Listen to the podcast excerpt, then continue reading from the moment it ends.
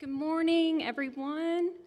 Thank you to Lisa and Amanda and Becky back there for just keeping us in order on Tuesday mornings. It's a sacrifice, and I really appreciate it. Let me pray. Dear Lord, we just thank you for this time. I ask that you just go before us right now and just prepare the soil of our hearts to receive your word in Christ Jesus' name. Amen. I know the only answer you want is what happens to the pigs. That's it. That's all we want to know. What happened to the pigs? And perhaps we'll be able to figure that out. I'm not sure. But I want to start out by telling you a story. So, when I was in middle school, I went to, I lived in a small town. I went to the small church. It was a thriving church. So, when I was in middle school, uh, it was so small that sixth through eighth grade met together for Sunday school. And this particular Sunday, I was going because I was in love with a boy named Dennis. And he was a year older, and he was in my Sunday school class. And we would always sit beside each other in Sunday school. And I just will admit I paid no attention to what was going on because Dennis was beside me, and that's all that mattered. I had made him a mixtape and I was going to give it to him. And I had Phil Collins against all odds on the mix. I mean, this was like, I was declaring my undivided love to Dennis that week, and he didn't show up because he was sick. Now, the problem with this story is my dad was my Sunday school teacher. So when you're in middle school, I'm pretty sure the worst thing that could happen to you when you're sitting beside the boy that you're in love with is that your dad is your Sunday school teacher. So I didn't listen to my dad a lot on Sunday mornings, but I think it was the Holy Spirit that Dennis wasn't there because I heard my dad say something that particular Sunday. And he said, We were talking about David and Goliath, and he said, Approach the stories you know with fresh eyes every time. And you know, I've never forgotten that. So, a lot of these stories today are ones that we've heard. So, I want us just to approach them with fresh eyes. So, let's dive in. C.S. Lewis, another quote couldn't leave this week out without a C.S. Lewis quote. Look to Christ and you will find him, and with him, everything else. So that's our theme for today. We're going to look to Christ in these stories, and we're going to look towards the cross, which we know was coming. So we start out Jesus calms the storm, a familiar story, one that we love, one that we often use to describe our experiences when we're going through trials to say Jesus is with us. And that is true but there's so much more. So, the context, they are going back out on the boat. Jesus says, Let's get in and let's go to the other side. They were headed to this region called Gerasenes, is probably the best way to describe it.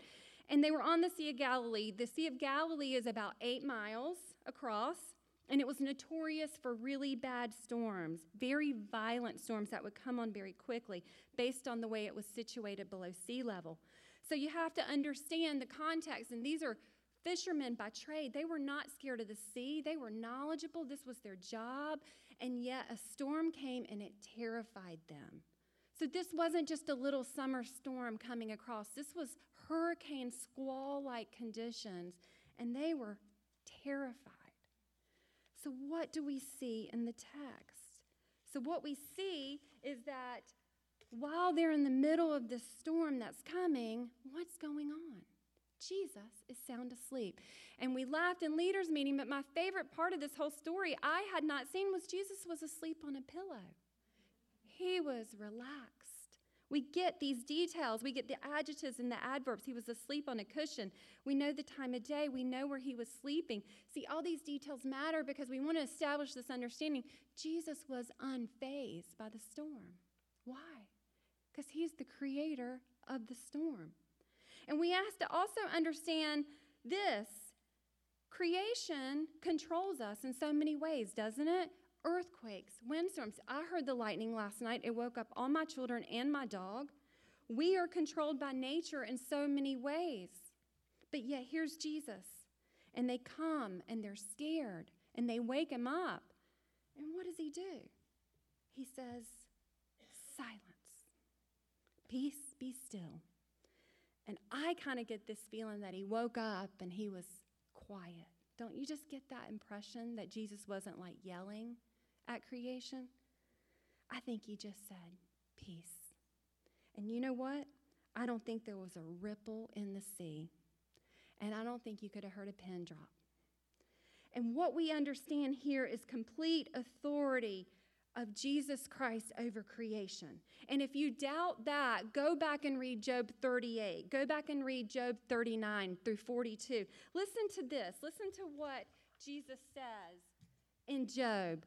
Brace yourself like a man, because I have some questions for you. Where were you when I laid the foundations of the earth? Tell me. Where were you when I laid out the foundations? Where were you when I said the sea and set the boundary? Where were you when I clothed night in thickness and darkness?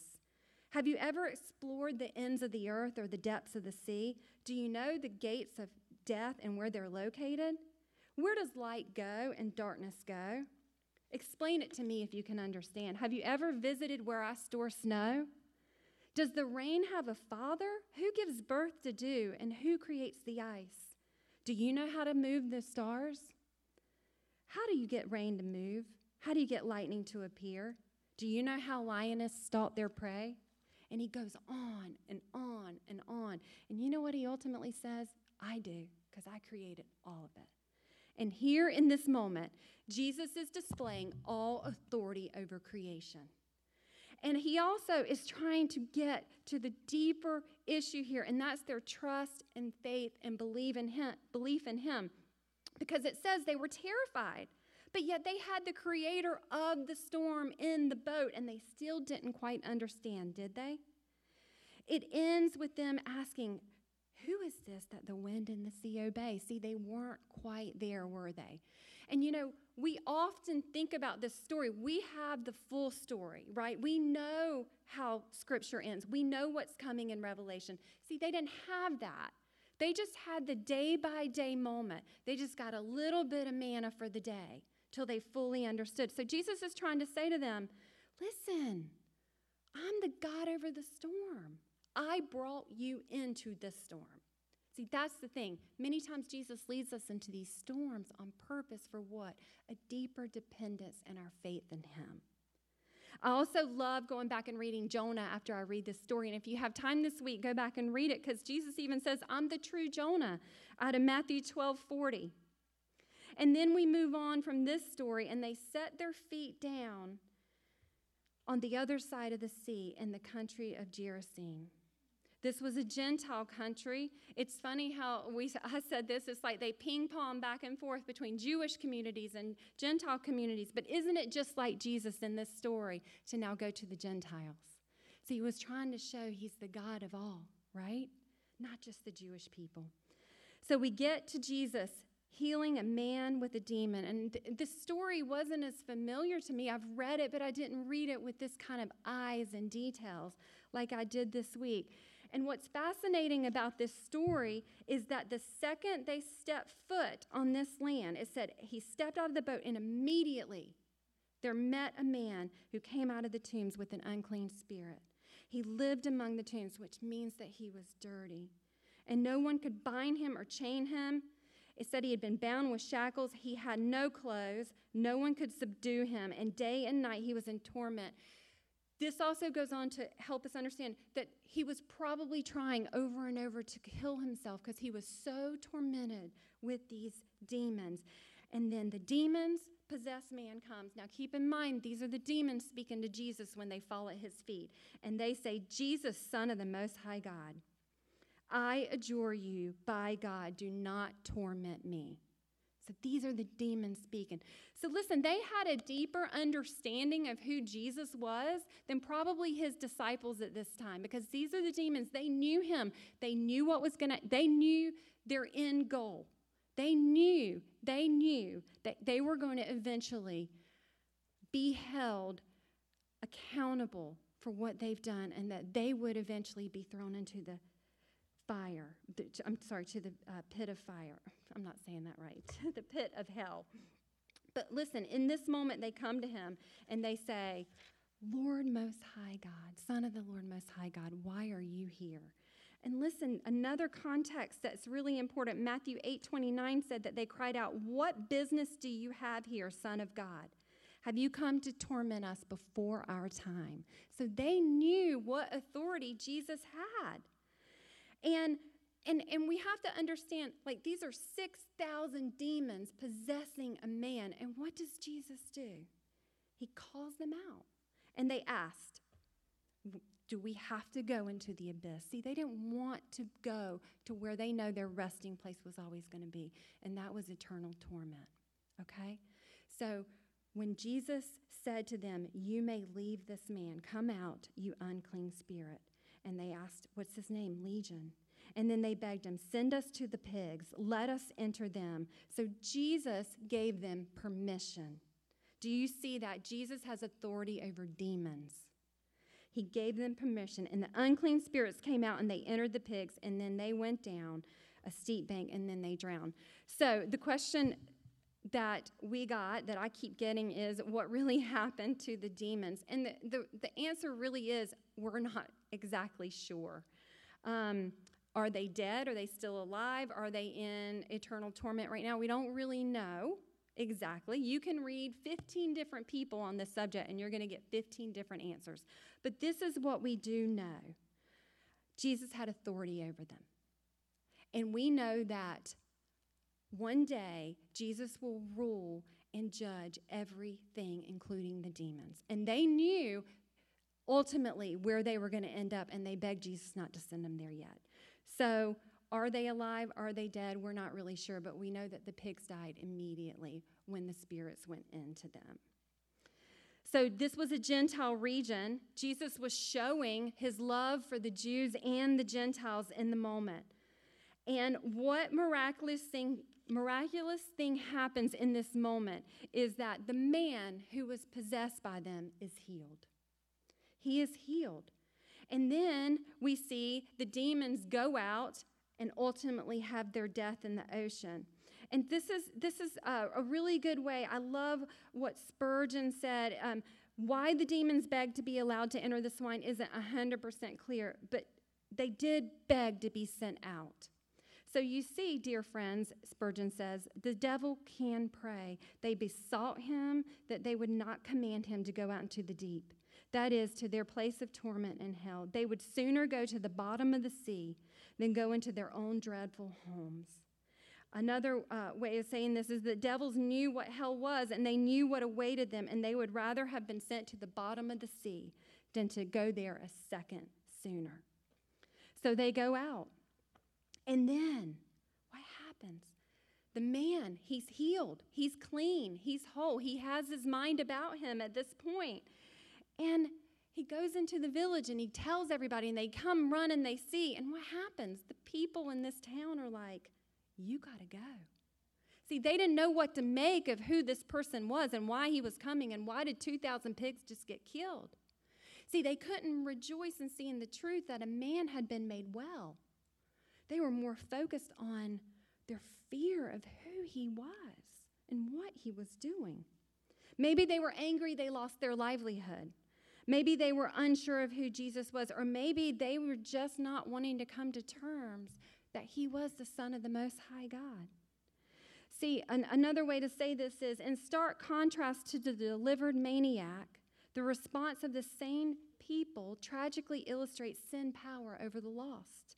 Jesus had performed an undeniable miracle that clearly manifested his power over the supernatural realm and to deliver people from the forces of hell, and they didn't want to be a part of it.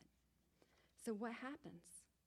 Jesus tells the man, Go, tell everything that I've done. And he did that. The man wanted to come with Jesus, didn't he? It says that he wanted to go with him, but Jesus says, No, you have to stay. You have to stay and tell what I've done. And so it's like Jesus commissioned him to go out to a place called Decapolis. This was um, essentially like 10 city group, kind of like what we call RTP. He said, Go into Decapolis and tell everybody what I've done. So don't forget, the main point of this story is Jesus has dominion over the demons.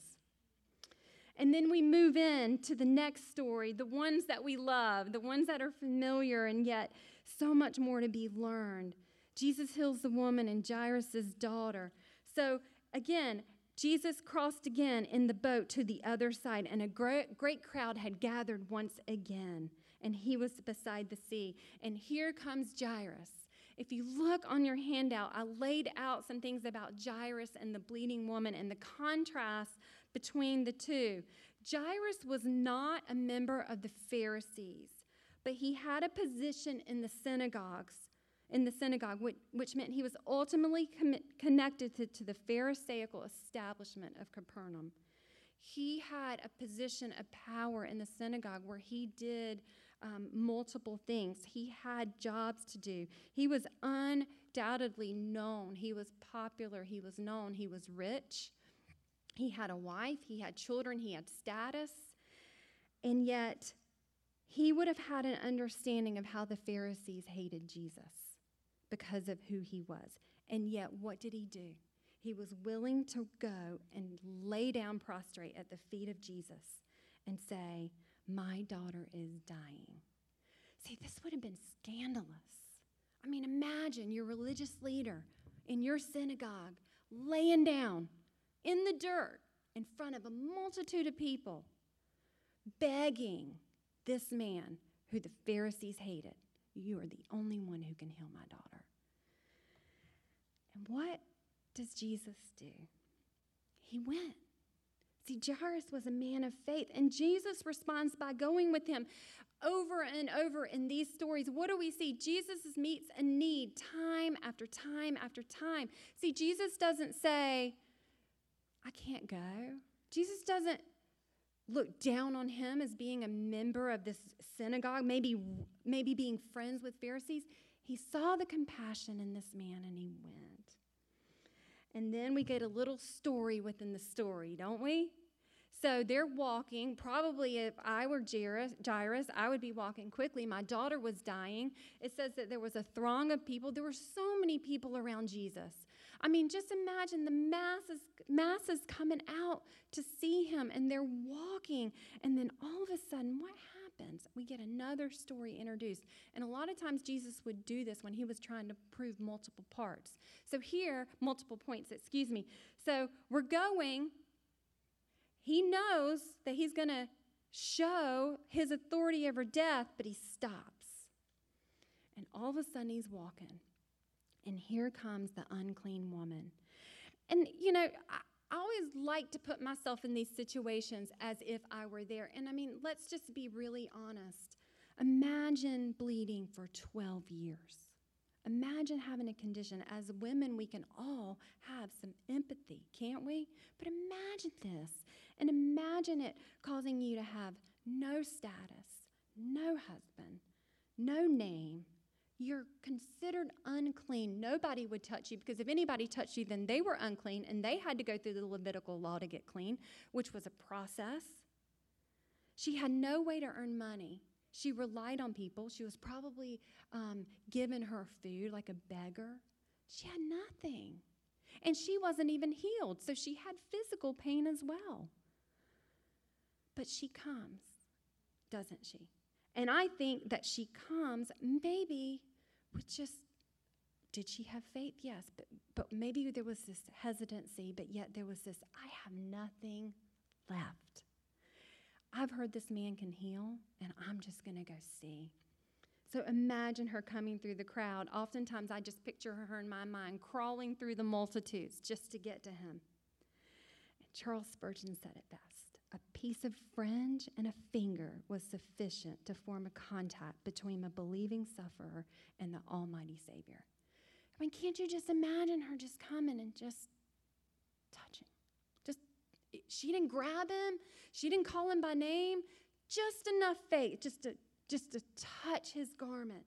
And it said, power went out, and she felt it, and she was healed immediately, and she knew it. And then Jesus stops and he says, Who touched me.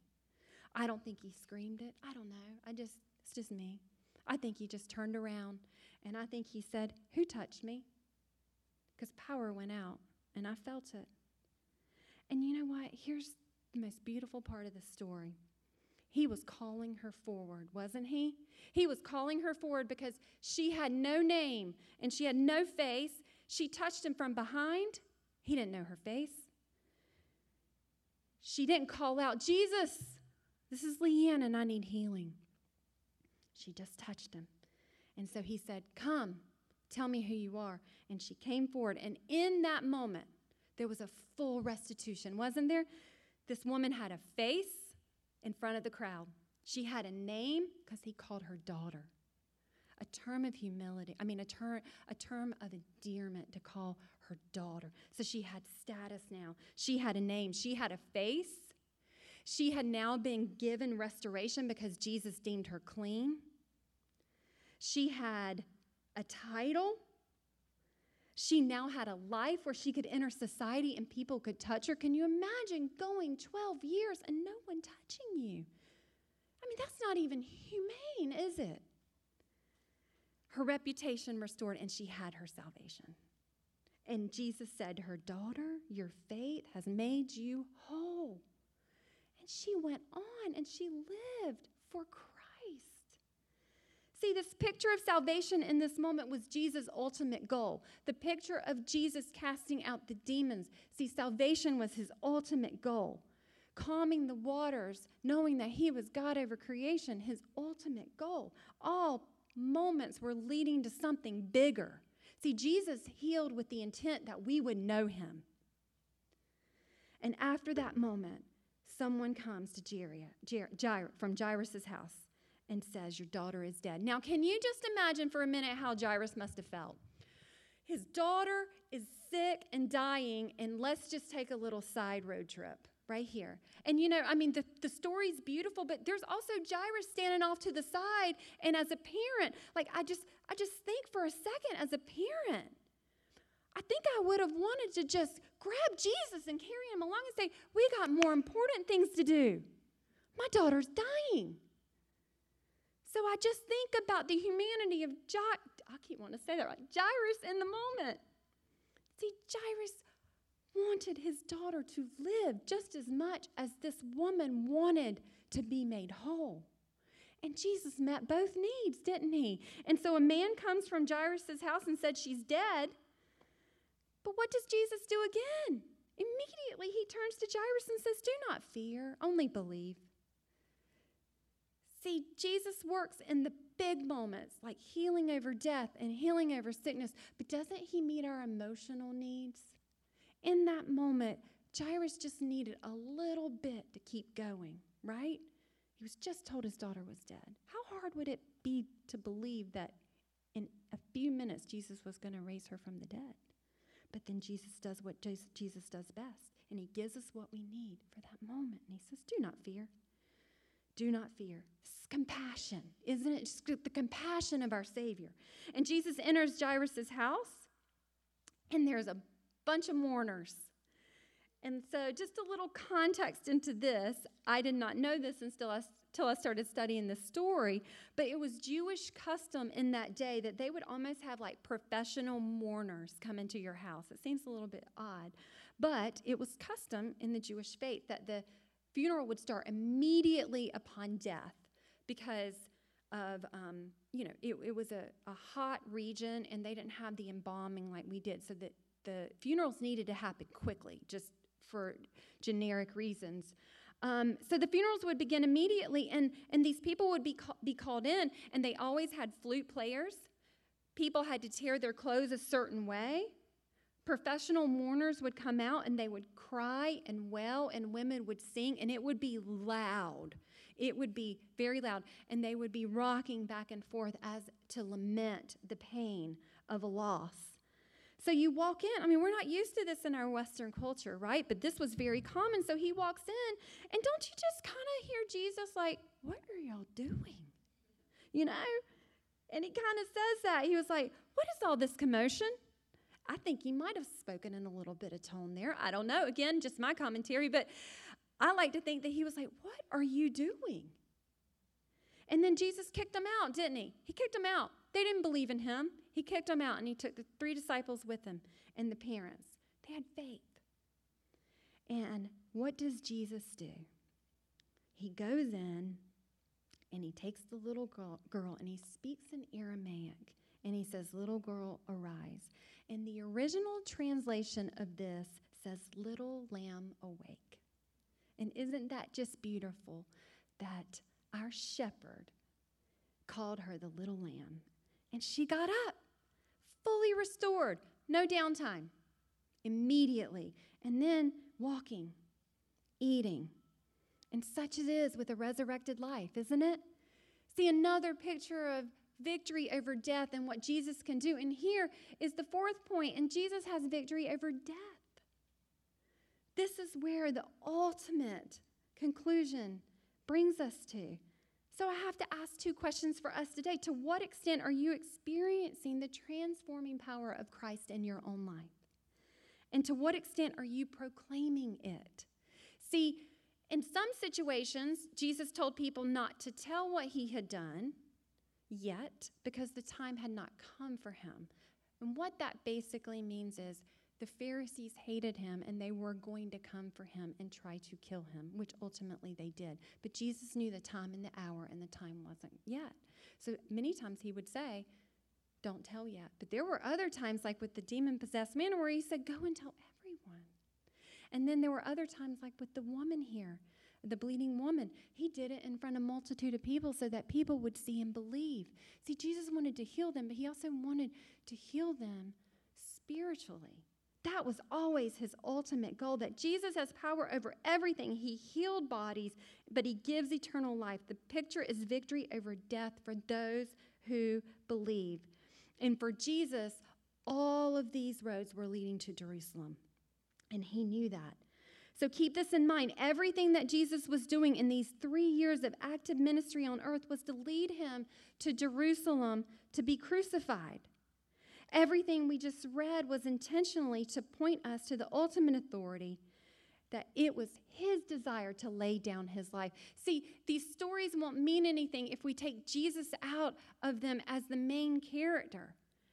Peace over our trials of life, yes. Victory in the pain, yes. Death, he gives us comfort, yes. But ultimately, Jesus wants us to see him as his risen king. That's the beauty of these stories. And if you look at the difference, even in the bleeding woman and Jairus, you look at the difference of, of status and no status, and um, death and life, and a 12 year old child and a 12 year old medical condition, and rich and poor, we were all dead to those things before Christ, weren't we? And now he brings us life. So, this is the question that we have today. What is it that we think about Jesus?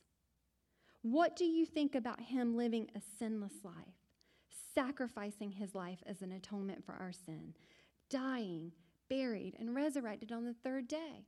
Tim Keller said this best. If Jesus rose from the dead, then you have to accept everything that he has said. If he did not rise from the dead, then why worry about anything? Why worry about anything that he said? The issue on which everything hangs is whether is not whether or not you like his teaching and is he a good teacher, but whether or not Jesus rose from the dead. See, I love the story of Moses in Deuteronomy 34. Let's think about this for a minute in our own lives. As we go forward, as we as believers, if you are a believer in Jesus Christ, we've been given, been given a commission to go forward into the world and tell others about Jesus, right? Listen to Moses. How beautiful is this? Deuteronomy 34. You can go and read it. But Moses was 120 years old. Moses is getting ready to die. He had lived 120 years, a remarkable life, right? God used him in mighty ways. And it says at age 120, his eyes remained undimmed and his strength was not gone. Now, undimmed eyes. I have contacts, my eyes are going. And I think this is a physical thing. His eyes were strong, but I think it's also a metaphorical thing. His eyes were laser focused because it said that he was looking out over the land. Do we have undimmed eyes in our life? That's the question. Are you so laser focused on what the ministry Jesus has called you to do that your eyes are so sharply ahead that you cannot see beyond that? Is your strength just as strong today as it was yesterday? Are you looking ahead with undimmed eyes to see the glory of God before us? Fixing our eyes on Jesus as the author and perfecter of our faith for the joy, do you see that? The joy that was set before him, he endured the cross, despising the shame, and is seated at the right hand of God on the throne. So, do you love Jesus? That's the question. In all the things that he's done for us, in all the ways that he's provided for us, victory over creation, authority over demons, authority over sickness, and authority over death. Do you see Jesus Christ as your Savior? And if you don't, I would love to be able to talk to you, and so would one of your leaders. And I want us to leave here today with this proclamation from Jesus in Luke 8:39. See, all the gospels share the story about the demon possessed man except for um, john. And but in luke 8.39 it says this. It says return to your own house and tell what great things god has done for you. And he went on his way and he proclaimed throughout the whole city what great things jesus had done for him. See the point of that was God had rescued him, yes, in the most horrible of ways. Can you imagine a life doomed to the tombs to live? But Jesus had restored his soul. And that is why we gather today with the great joy of these stories because we know ultimately that Jesus has victory over all of our lives if we believe in him. And I just want us to take a minute to pray today before we leave, just thanking him for the goodness of that. And one more thing. As we read these stories, as I mentioned earlier, as we tell them to our children, as we tell them to other people, may we always see them with fresh eyes. May we always love the story of the calm sea. And may we always love the story of the woman that was bleeding because we know that Jesus Christ meets our needs. So I want to pray before we end.